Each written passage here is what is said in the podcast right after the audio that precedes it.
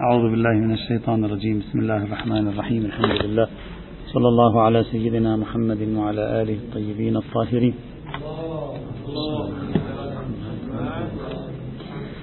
وصلنا للحديث عن مبدأ العلو أو قاعدة نفي السبيل. تكلمنا في الدرس الماضي عن مقدمة تتصل بتاريخ هذه القاعدة واستعانة الفقهاء بها في أكثر من موضع.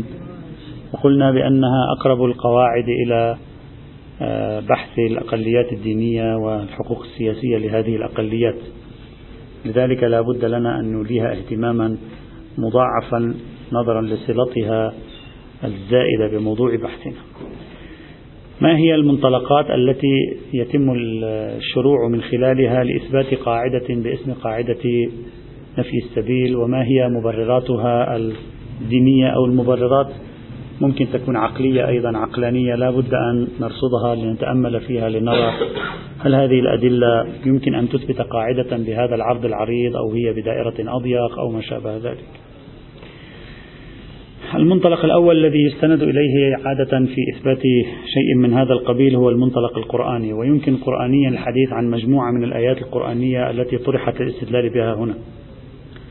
الآية الأولى آية البطانة. قوله تبارك وتعالى في الآية 118 من سورة آل عمران قال بسم الله الرحمن الرحيم يا أيها الذين آمنوا لا تتخذوا بطانة من دونكم لا يألونكم خبالا ودوا ما عنتم قد بدت البغضاء من أفواههم وما تخفي صدورهم أكبر قد بينا لكم الآيات إن كنتم تعقلون.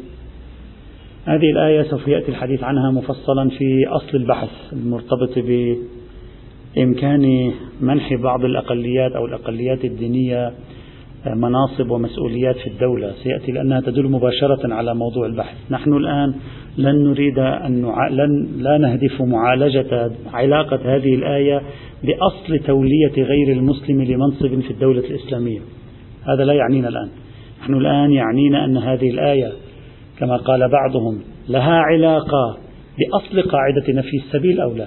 إذا نحن لا نتكلم عن علاقة هذه الآية مباشرة بموضوع الأقليات و المسؤوليات العامة التي يمكن أن نسلمها للأقليات بل نتحدث فقط عن علاقة الآية بنفس قاعدة نفي السبيل لا أكثر ولا أقل. تقريب الاستدلال بهذه الآية القرآنية قالوا أن هذه الآية تدل على المنع عن اتخاذ البطانة. البطانة في الثوب له ما هو ظاهر وما هو باطن. هذا ظاهر الثوب وبطانته ذلك القسم الذي يتصل بالجسد فنسميه بطانة بطانة الثوب. لا تتخذوا بطانة من دونكم أي لا تجعلوا شخصا لصيقا بكم هو ليس منكم. لا تتخذوا بطانة من دونكم يعني لا تجعلوا شخص لصيق قريب لكم كالتصاق البطانة الثوب بالبدن. لا تجعلوا شخصا كذلك وهو ليس منكم بل هو مثلا من المسيحيين من اليهود من غيرهم إلى آخره. لا تتخذوا بطانة من دونكم لا يألونكم خبالا. يعني لا يقصرون في إلحاق الضرر والفساد بكم. لا يتمنعون عن الإضرار بكم إن أنتم فعلتم ذلك معهم. ودوا ما عنتم. يرغبون دائما في إلحاق العنة والضرر والتعب والمذلة وما شابه ذلك بكم. إلى آخر الآية القرآنية الكريمة. فإذا هذه ماذا تعني؟ قالوا هذه الآية ليست سوى تعبير عن المنع عن جعل غير المسلم صاحب سلطة في بلاد المسلمين صاحب سلطة على المسلمين. فليست إلا تعبيرا عن قاعدة نفي السبيل أصلا روح هذه هذه الآية القرآنية مبرر هذه الآية القرآنية ليس إلا استجابة لقاعدة نفي السبيل. لولا أن قاعدة نفي السبيل موجودة ما وجدنا القرآن الكريم يعبر عن هذه الآية بهذه الآية القرآنية الكريمة. السبب الذي يدفع القرآن الكريم إلى المنع عن اتخاذ البطانة من دوننا ليس إلا أنهم من في السبيل بيننا وبينهم ليس لهم علينا من سبيل على الإطلاق. هكذا ادعى بعضهم في الاستدلال بهذه الآية القرآنية الكريمة. إلا أن الاستدلال بهذه الآية في تقدير واضح الضعف نمر عليه مرورا سريعا. استدلال بها على القاعدة لا على أصل تولية شخص ها أعيد وأكرر. الاستدلال بها واضح الضعف خاصة فيما سنفصله إن شاء الله تعالى عندما نتحدث عن الاستدلال بها على أصل تولية شخص لمسؤولية في بلاد المسلمين. وذلك أن هذه الآية غاية ما تدل بحسب سياقها وتركيبها أنها تنهى عن ذلك مشيرة إلى ضرب من التعليل.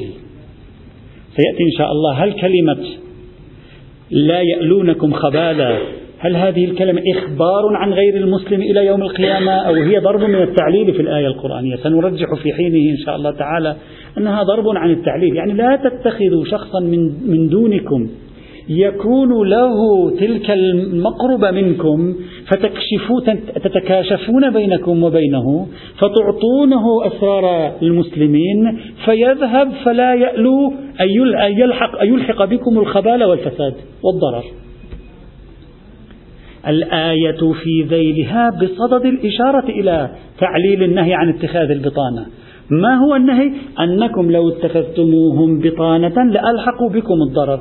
إذا جئت بشخص من هؤلاء الكافرين جعلته مقربا جدا من قيادة الجيش الإسلامي فإنهم سوف يتكاشفون معه ستنتقل معلوماتهم إليه سوف يؤدي ذلك إلى أن يلحق هذه المعلومات بعدوكم ويلحق بكم الضرر. لا هكذا. تقول لا تتخذوا بطانة من دونكم. لماذا؟ لا يألونكم خبالا. هذه لا يألونكم خبالا إما هي قيد. يعني لا تتخذوا بطانة متصفة بأنها تلحق بكم الضرر أو هو تعليل لعدم اتخاذ البطانة. يعني لا تتخذوا بطانة, بطانة من دونكم فإنكم إن اتخذتموهم ألحقوا بكم الضرر. فنذهب بالتعليل حينئذ نذهب مع العلة سعة وضيقا. وبالتالي ليس لها علاقة بقاعدة كلية. ما علاقة هذه الآية بعدم إجارة العبد؟ المسلم للكافر. ما علاقة هذه الآية أن تكون أنت أجيرا عند الكافرين؟ ما علاقة هذه الآية ببيع المصحف للكافر؟ ما علاقة هذه الآية بولاية الأب الكافر على ابنته المسلمة؟ لا يوجد أي صلة لا من قريب ولا من بعيد بين هذه الآية وبين كلية القاعدة كلية القاعدة خاصة مع هذا التذييل الموجود فيها. فإذا الاستدلال بهذه الآية يبدو بعيدا جدا عن فهم آه، القاعدة بكليتها التي تحدثنا عنها سابقا. هذه هذه آية لها صلة بحماية الأمة والمجتمع الإسلامي بحماية الدولة والجيش الإسلامي. من أن يتم اختراقه فإنهم إن اخترق سوف يلحق بكم الضرر والفساد. هذه آية مربوطة بفقه الجهاد لا مربوطة بقاعدة في السبيل على كليتها. هذه آية الأولى. وهي ليست من الآيات التي عولوا عليها في بناء القاعدة. آية الثانية. قوله تبارك وتعالى في الآية 144 من سورة النساء. قال يا أيها الذين آمنوا لا تتخذوا الكافرين أولياء من دون المؤمنين. أتريدون أن تجعلوا لله عليكم سلطانا مبينا؟ لا تتخذوا الكافرين أولياء. لا تجعله ولي. لا تجعله ولي ما معناه يعني لا تجعل له نحو ولاية عليك. تمام. عامة أو مطلقة ولا مجال للنقاش فيها. تأمر بأن لا نتخذ أيا من الكافرين وليا علينا. أنت إذا جعلت الأب ولي على ابنته المسلمة الأب الكافر ولي على ابنته المسلمة فقد جعلت الكافرين أولياء. أنت إذا كنت أجيرا عند شخص كافر في مطعمه في شركته فقد جعلت له ولاية عليك. والآية تقول لا تتخذوا الكافرين أولياء. فإذا بالتمسك بإطلاق هذه الآية نفهم أننا منهيون تماما عن جعل أي كافر على الإطلاق وليا على أي مسلم. وهذا هو معنى قاعدة مثل السبيل. قطع السلطنة قطع كل أشكال الولاية قطع كل أشكال الهيمنة سواء في المجال السياسي في المجال الاجتماعي في المجال الاقتصادي في المجال الأسري في المجال الشخصي إلى آخره. هذا تقريب الاستدلال بهذه الآية ومثل هذه الآية عدة آيات شبيهة بها. في سورة النساء الآية 139 في سورة التوبة الآية 23 في سورة هود الآية 113 في سورة المجادلة الآية 22 في سورة الممتحن الآية الأولى. كلها تنهى عن اتخاذ الكافرين أولياء. وأنت إذا نقضت قاعدة نفي السبيل تكون قد اتخذت الكافرين أولياء. هذا الاستدلال بهذه الآية أيضا غير واضح ليس جليا. وذلك أولا ظاهر هذه الآية القرآنية وأمثال هذه الآية الاختصاص بموالاة الكافرين المحاربين للمسلمين. يعني لا يتكلم الآن عن علاقة فردية يتكلم عن اتخاذ الكافرين بما هم طرف في المواجهة مع المسلمين لا تتخذوهم أولياء. لاحظوا آية سورة الممتحنة سياقها واضح تعطي نفس التعبير وتجلي لنا السياق. يقول يا أيها الذين آمنوا لا تتخذوا عدوي وعدوكم أولياء تلقون إليهم بالمودة وقد كفروا بما جاءكم من الحق يخرجون الرسول وإياكم أن تؤمنوا بالله ربكم. إن كنتم خرجتم جهادا في سبيلي وابتغاء مرضاتي تسرون إليهم بالمودة وأنا أعلم بما أخفيتم وما أعلنتم ومن يفعله منكم فقد ضل سواء السبيل. الآية واضح المراد منها هنا في جماعة مؤمنة لا تتكلم عن أفراد في جماعة مؤمنة. وفي جماعة كافرة. أنت تتخذه وليا؟ ما معنى تتخذه وليا؟ يعني يصبح فيما بينك وبينه صلة. وهذه صلة صلة النصرة. تستعين به تنتصر به تتحالف معه. والمفروض أنه من الكافرين المحاربين. فلا علاقة لهذه الآية بتأسيس قاعدة اسمها نفي السبيل. يعني بالله عليك ما علاقة هذا السياق بأن نجعل العبد المسلم مملوكا عند عند سيد كافر؟ السياق لا يتحمل. السياق واضح يتكلم عن جماعتين عن المؤمنين وعن كافرين وعن اتخاذهم أولياء الاستعانة بهم التحالف معهم. أنت تتكلم عن جماعات تتكلم عن فضاء علاقات سياسية لا تتكلم عن فضاء علاقات شخصية اقتصادية مالية. إذا السياق غير واضح لهذه القرينة ويعزز ذلك. ما دل من الآيات على أنه لا يوجد أي حرج في أن نبر الذين لا يعتدون علينا. البر لهم والقسط لهم والإعانة لهم. لا توجد أي مشكلة في التعامل معهم حتى لو كانوا كفارا لكنهم لم يكونوا محاربين. على الإطلاق.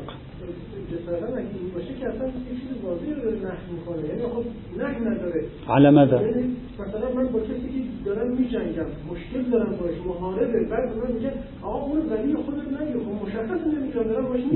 لا ابدا ابدا. لاحظت لاحظت الآية التي في سورة الممتحنة. لا اسمحوا لي. نعم اسمحوا لي اسمحوا لي. هدأ أعصابك. لاحظتم السياق. تريد أن تقول ليس كل الكافرين عبارة عن فئة واحدة. هناك فئات وجماعات. من الممكن أن بعض المسلمين يقول هذه نفتح عليها صلة.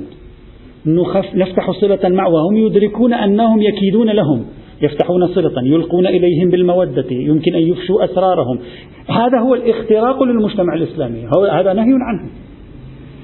هذا هو الذي تريد الآيات أن تنهي عنه. تريد الآيات أن تقول أنتم هؤلاء الكفار في حالة حرب معكم لا تحاولوا أن تلينوا فننفتح على بعضهم على أساس أنه يمكن أن ننتصر بهم يمكن أن يعينوننا يمكن أن يساعدونا في شيء. هؤلاء كلهم لا يريدون لكم الخير. وهذا ليس أمرا بديهيا.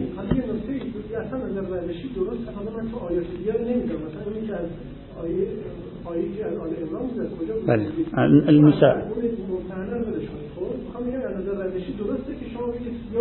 لا لا لا. أنا قلت سياق جميع الآيات هكذا واستشهدت لكي أقرب الفكرة بسياق سورة الممتحنة. نعم. لا تتخذوا الكافرين أو الآن عندما أشرح الملاحظة الثانية سيتضح هذا السياق أكثر. لا تتخذوا الكافرين أولياء من دون المؤمنين. أصلا هذه الكلمة في ذلك الفضاء السياق وسياق علاقات سياسية. بين جماعات. لا, يقول لا, لا, لا يفهم منها لا تجعل نفسك أجيرا تعمل عند واحد كافر. لا تتخذ الكافر أو مثلا القرآن الكريم عندما يتكلم عن عن عن موالاة الكافرين كل السياق الآيات التي تتكلم عن موالاة الكافرين وسياق المواجهة سياق الحرب سياق العلاقة مع تيار آخر مخالف لك. لا تتكلم عن علاقات شخصية. بله. نعم. نعم. حتى لو أثبتت مع لذلك قلت بأنه يجوز الاتفاق مع مع الذين لا يحاربوننا. هذا يدل على أنها ناظرة إلى خصوص المحاربين. نعم. هو الولاية بمعنى النصرة المودة القرب التواصل. هذا هذا المعاني الموجودة. بما أنه دل الدليل على جواز المعاهدة معهم بما أنه دل الدليل على جواز المودة لمن لا يحاربوننا والتواصل عفوا البر والقسط بمن لا يحاربوننا دل ذلك على أننا على أنها ناظرة إلى هذا المعنى. هذا أولا ثانيا هذه الآية لا تساوي مفاد قاعدة نفي السبيل بالمعنى الكلي للقاعدة. أريد أن أوضح شيئا. عندما نقول قاعدة نفي السبيل لا نتكلم عن قاعدة نفي السبيل في العمل السياسي. أوسع من ذلك كما شرحنا بالأمس. وإلا قد تكون بعض الآيات دالة على نفي السبيل في المجال السياسي. نتكلم عن قاعدة نفي السبيل في جميع أشكال العلاقات بين المسلم والكافر. طيب. هذه الآيات القرآنية خاصة هذه الآية التي استشهدوا بها اعتبروها من أوضح الآيات لا علاقة لها بموضوع بحثنا. لأن هذه الآية تنهى عن جعل الكافرين أولياء واستبدال المؤمنين بالكافرين. يعني أنت تستبدل المؤمن بالكافر. تأتي بالكافر وتترك ولاية المؤمن. لاحظوا الآية القرآنية الكريمة ماذا قالت؟ قالت لا تتخذوا الكافرين أولياء من دون المؤمنين. كأنما تتكلم مع جماعة من المسلمين. ذهبت بهم الأفكار إلى أن يتحالفوا يتواصلوا ينتصروا بالكافرين ويفكوا علاقتهم بالمؤمنين. فقالت لهم الآية لا تذهبوا تجعلوا الكافرين أولياء تنتصرون بهم تستعينون بهم تتوادون وتتحابون معهم وتتركون شبكة علاقاتكم بالمؤمنين. أي لا ترجحوا فتح علاقة ولاية مع كافر على مسلم.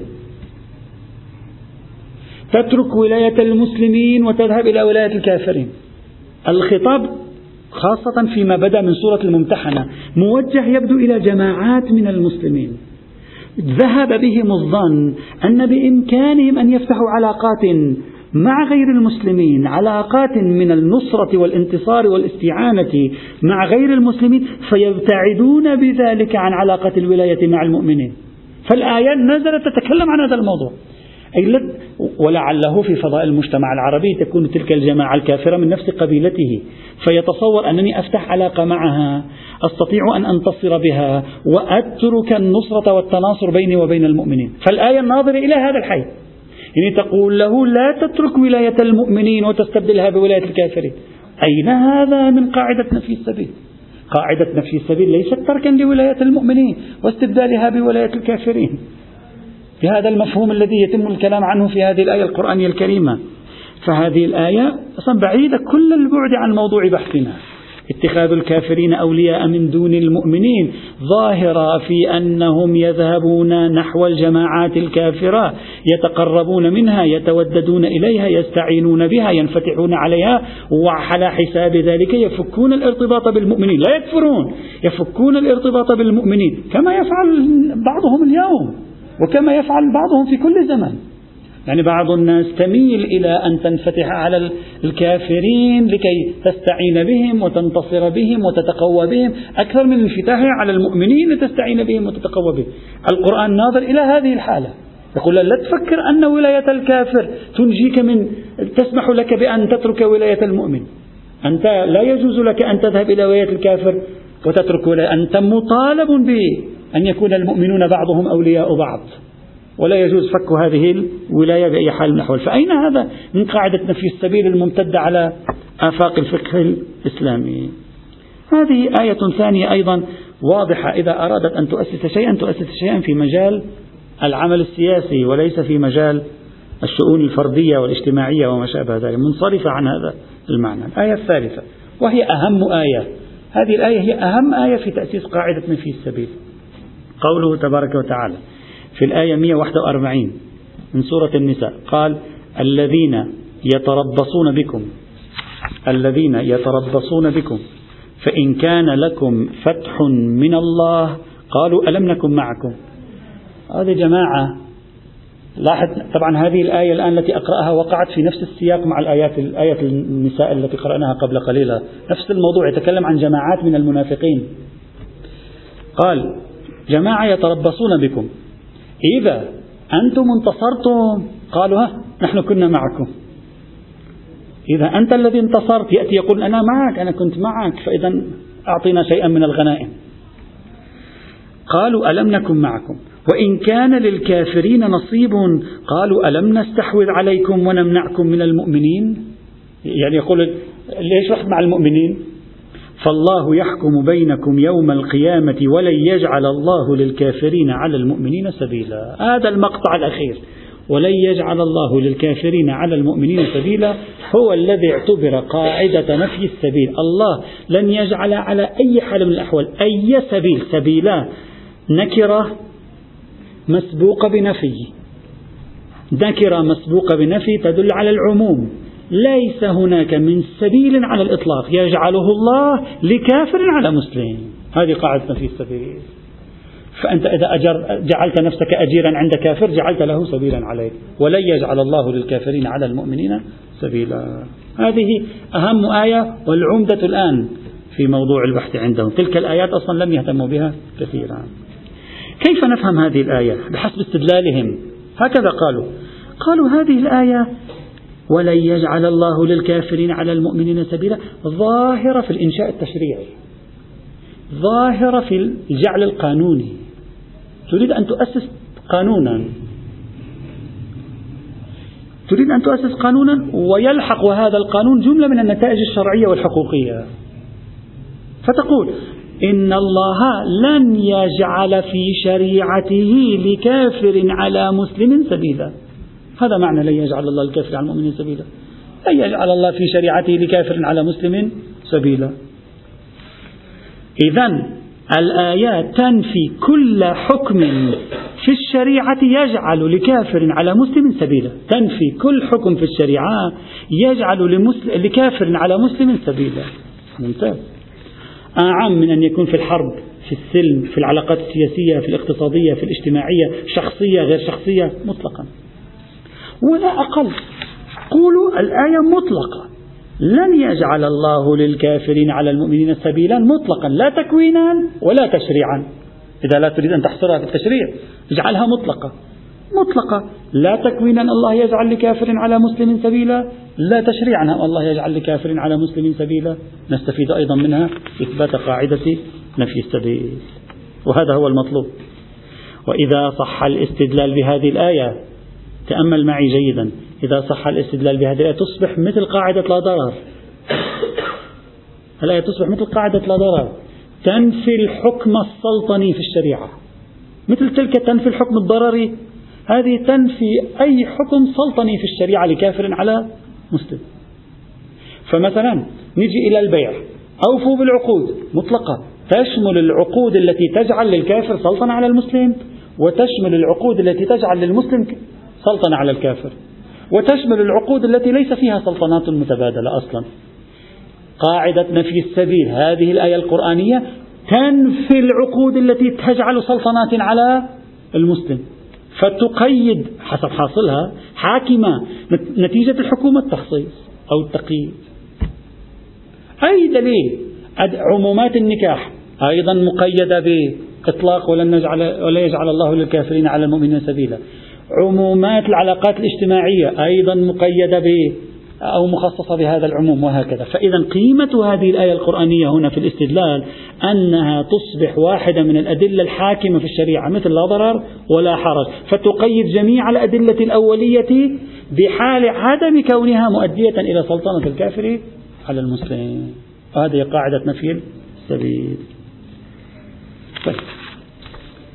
حتى نفهم حتى نرى هذا الاستدلال صحيح أو لا سنفتح الآن هذه الآية القرآنية الكريمة ونرى ما هي الاحتمالات في تفسيرها. توجد عدة احتمالات في تفسير هذا المقطع من الآية. ولن يجعل الله للكافرين على المؤمنين سبيلا. الاحتمال الأول. بدنا نشوف الاحتمالات المحتملة كلها. حتى إذا أبطلنا جميع الاحتمالات ثبت الاستدلال. آه بعضها مذكورة وبعضها قد لا تكون مذكورة. وسنذكر المذكور من ذكره أيضا. الاحتمال الأول أن يكون المراد بالآية جعل إنشاء قانوني في مقام بيان حكم شرعي. وهذا هو الاحتمال الذي يريده المستدل. هذا الاحتمال الأول. لا نعيده هو نفسه. الاحتمال الثاني أن يكون المراد بهذه الآية نفي الحجة والدليل للكافر على المسلم يوم القيامة فقط. فما له علاقة بالدنيا؟ هذا الآية لا علاقة لها بعالم الدنيا لا من قريب ولا من بعيد. كيف؟ من وين جبت يوم القيامة؟ من أين أتيت بيوم القيامة؟ فتقول ولن يجعل الله للكافرين يوم القيامة حجة ودليلا على المسلمين. من وين جبت يوم القيامة؟ ما في يوم القيامة. قال من السياق. أنت ألم تقرأ الآية القرآنية؟ ماذا قالت؟ قالت فالله يحكم بينكم يوم القيامة ولن يجعل الله للكافرين على المؤمنين سبيلا. يعني الله يحكم بينكم يوم القيامة وهناك لن يكون هناك حجة للكافر على المسلم لن يقبل الله بحجة للكافر على المسلم يوم القيامة. هكذا يصبح معنى الآية. فبقرينة السياق نبتر نقتطع. نأخذ هذه الآية من فضائها القانوني ونجعلها في فضاء الإخبار عن يوم القيامة.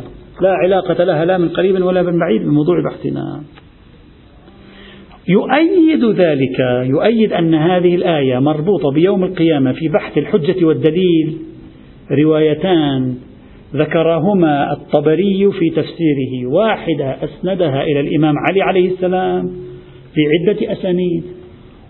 تنتهي إلى راو واحدة على ما يبدو. والثانية أسندها إلى ابن عباس. أما الأولى فهي المسندة بعدة طرق تنتهي إلى الإمام علي عليه السلام. الحضرمي يقول كنت عند علي بن أبي طالب قال رجل يا أمير المؤمنين أرأيت قول الله ولن يجعل الله للكافرين على المؤمنين سبيلا؟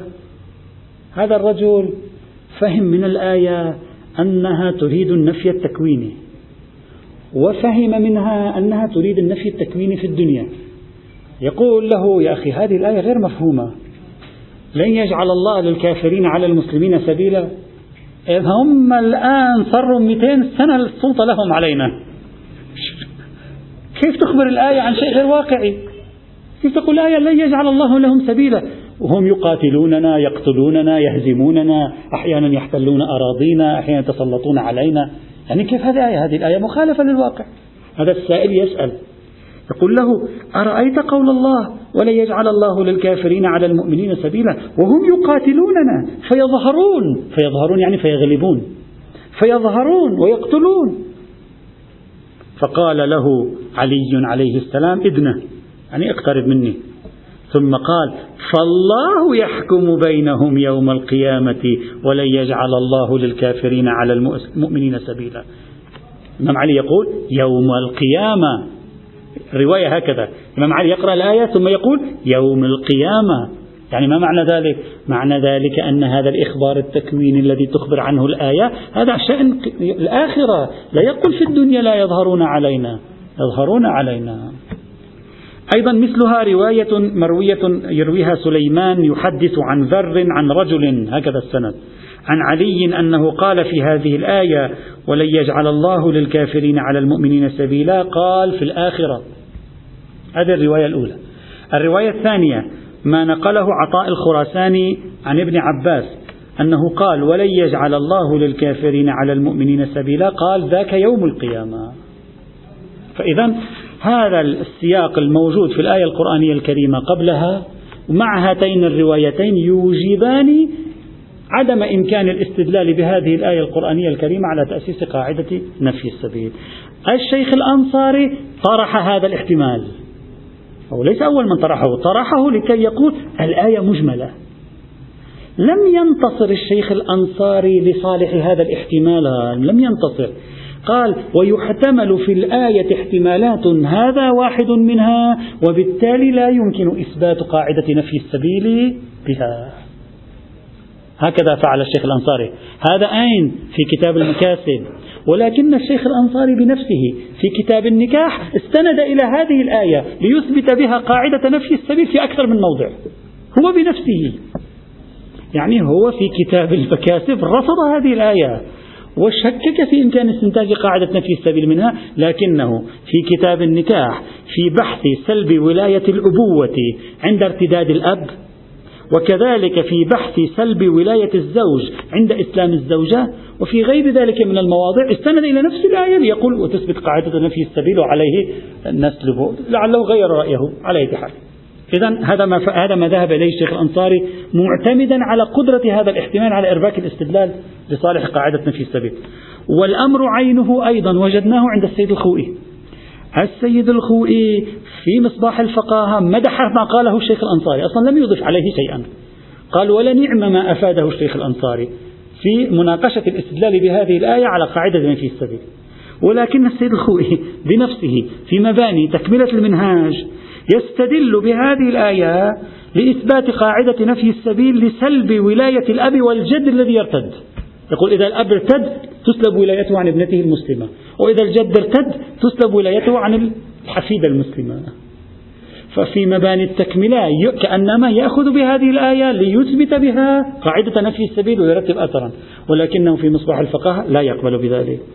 هذا الشيخ الأنصاري والسيد الخوئي وأمثالهم ممن جعلوا هذا الاحتمال موجبا لإرباك الاستدلال على قاعدة نفي السبيل.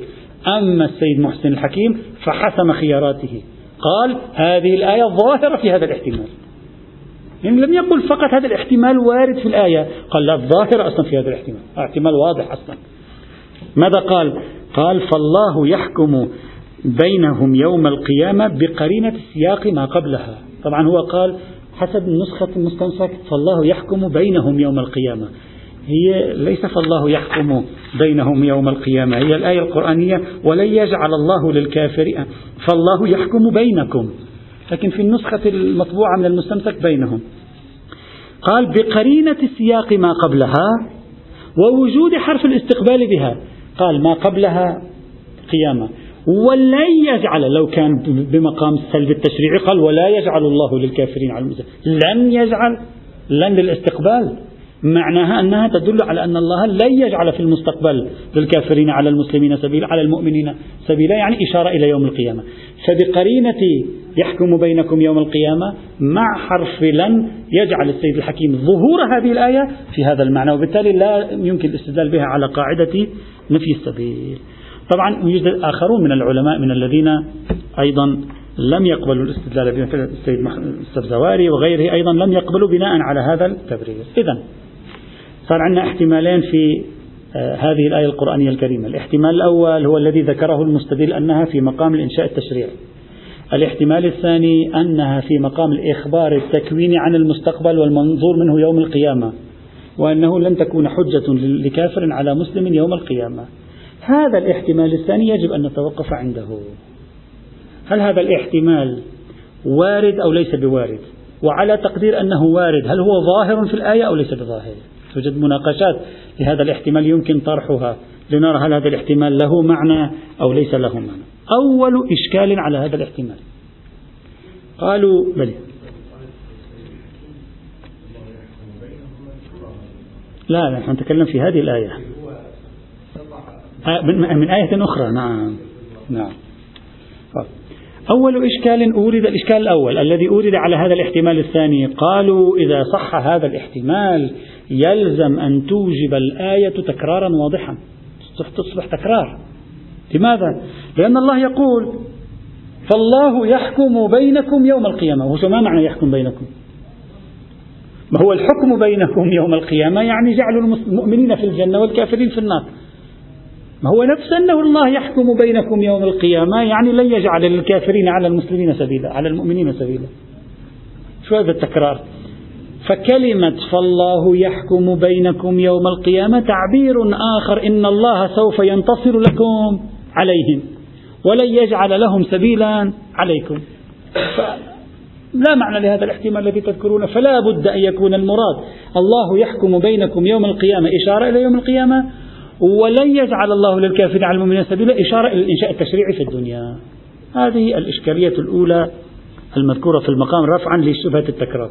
إلا أن هذا الإشكال في غاية الغرابة والإنصاف أنه لا يكاد يفهمه إنسان عربي أصلا. صحيح الله يحكم بينكم لكن ما قال ما هو حكمه؟ يعني صحيح نعرف أنه سيحكم.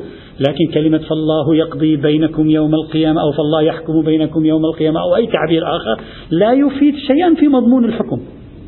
يريد الله سوف يحكم بينكم يوم القيامة. فأكمل بيان حكمه بأن شرح ما هو الحكم.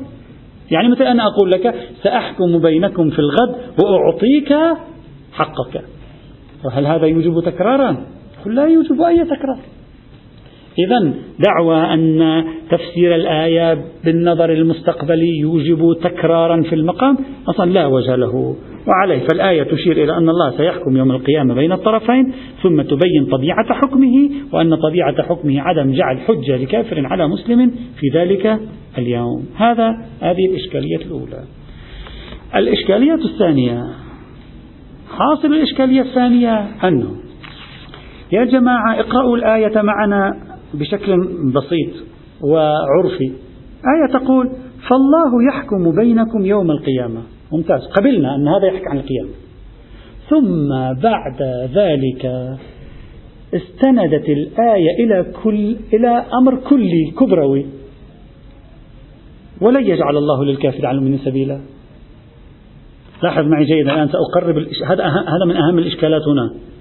قال الله يوم القيامة سيحكم بين المسلمين والكافرين. الآن كبرى كلية الآن كبرى كلية. والله قانونه هكذا كبرى كلية. والله قانونه أنه لا يجعل لكافر على مسلم سبيلا. قانون الله الكلي أن لا يمكن كافرا من مسلم. مصداق هذا القانون في الآخرة أنه ستكون الحجة للمسلمين. مصداق هذا القانون في الدنيا هو الجعل التشريعي. أوضح أكثر. قال في رواية الاستصحاب قال أنا مثلا هكذا تيقنت من الوضوء شككت في الحدث. قال لا تبالي بشكك هذا فلا تنقض اليقين بالشك فالشك لا ينقض اليقين. أعمل على اليقين ولا تبالي في الشك. هذه الجمل اللاحقة صحيح أن مصداقها هو مورد الحدث والوضوء ولكنها بصدد إنشاء كلية كبرى كلية. نفس الشيء هنا. الله يوم القيامة سيحكم بينكم والقاعدة الكلية تقول إن الله لا يجعل للكافرين على المؤمنين سبيلا. هذه القاعدة الكلية مصداقها الآخرة مصداقها الثاني الدنيا. إذا نزلناها في الدنيا سوف تتجلى في في قاعدة نفي السبيل ولا يوجد لها تجل آخر. هذا حاصل الإشكال الثاني. بمعنى أن مجرد وقوع هذه الآية القرآنية الكريمة في سياق القيامة لا يوجب تخصيصها. فإن المورد لا يخصص الوارد وبالتالي تبقى على كليتها والمورد هم أيضا تستجيب له. هل هذا الإشكال الثاني صحيح أو لا؟ يأتي إن شاء الله تعالى. والحمد لله رب العالمين.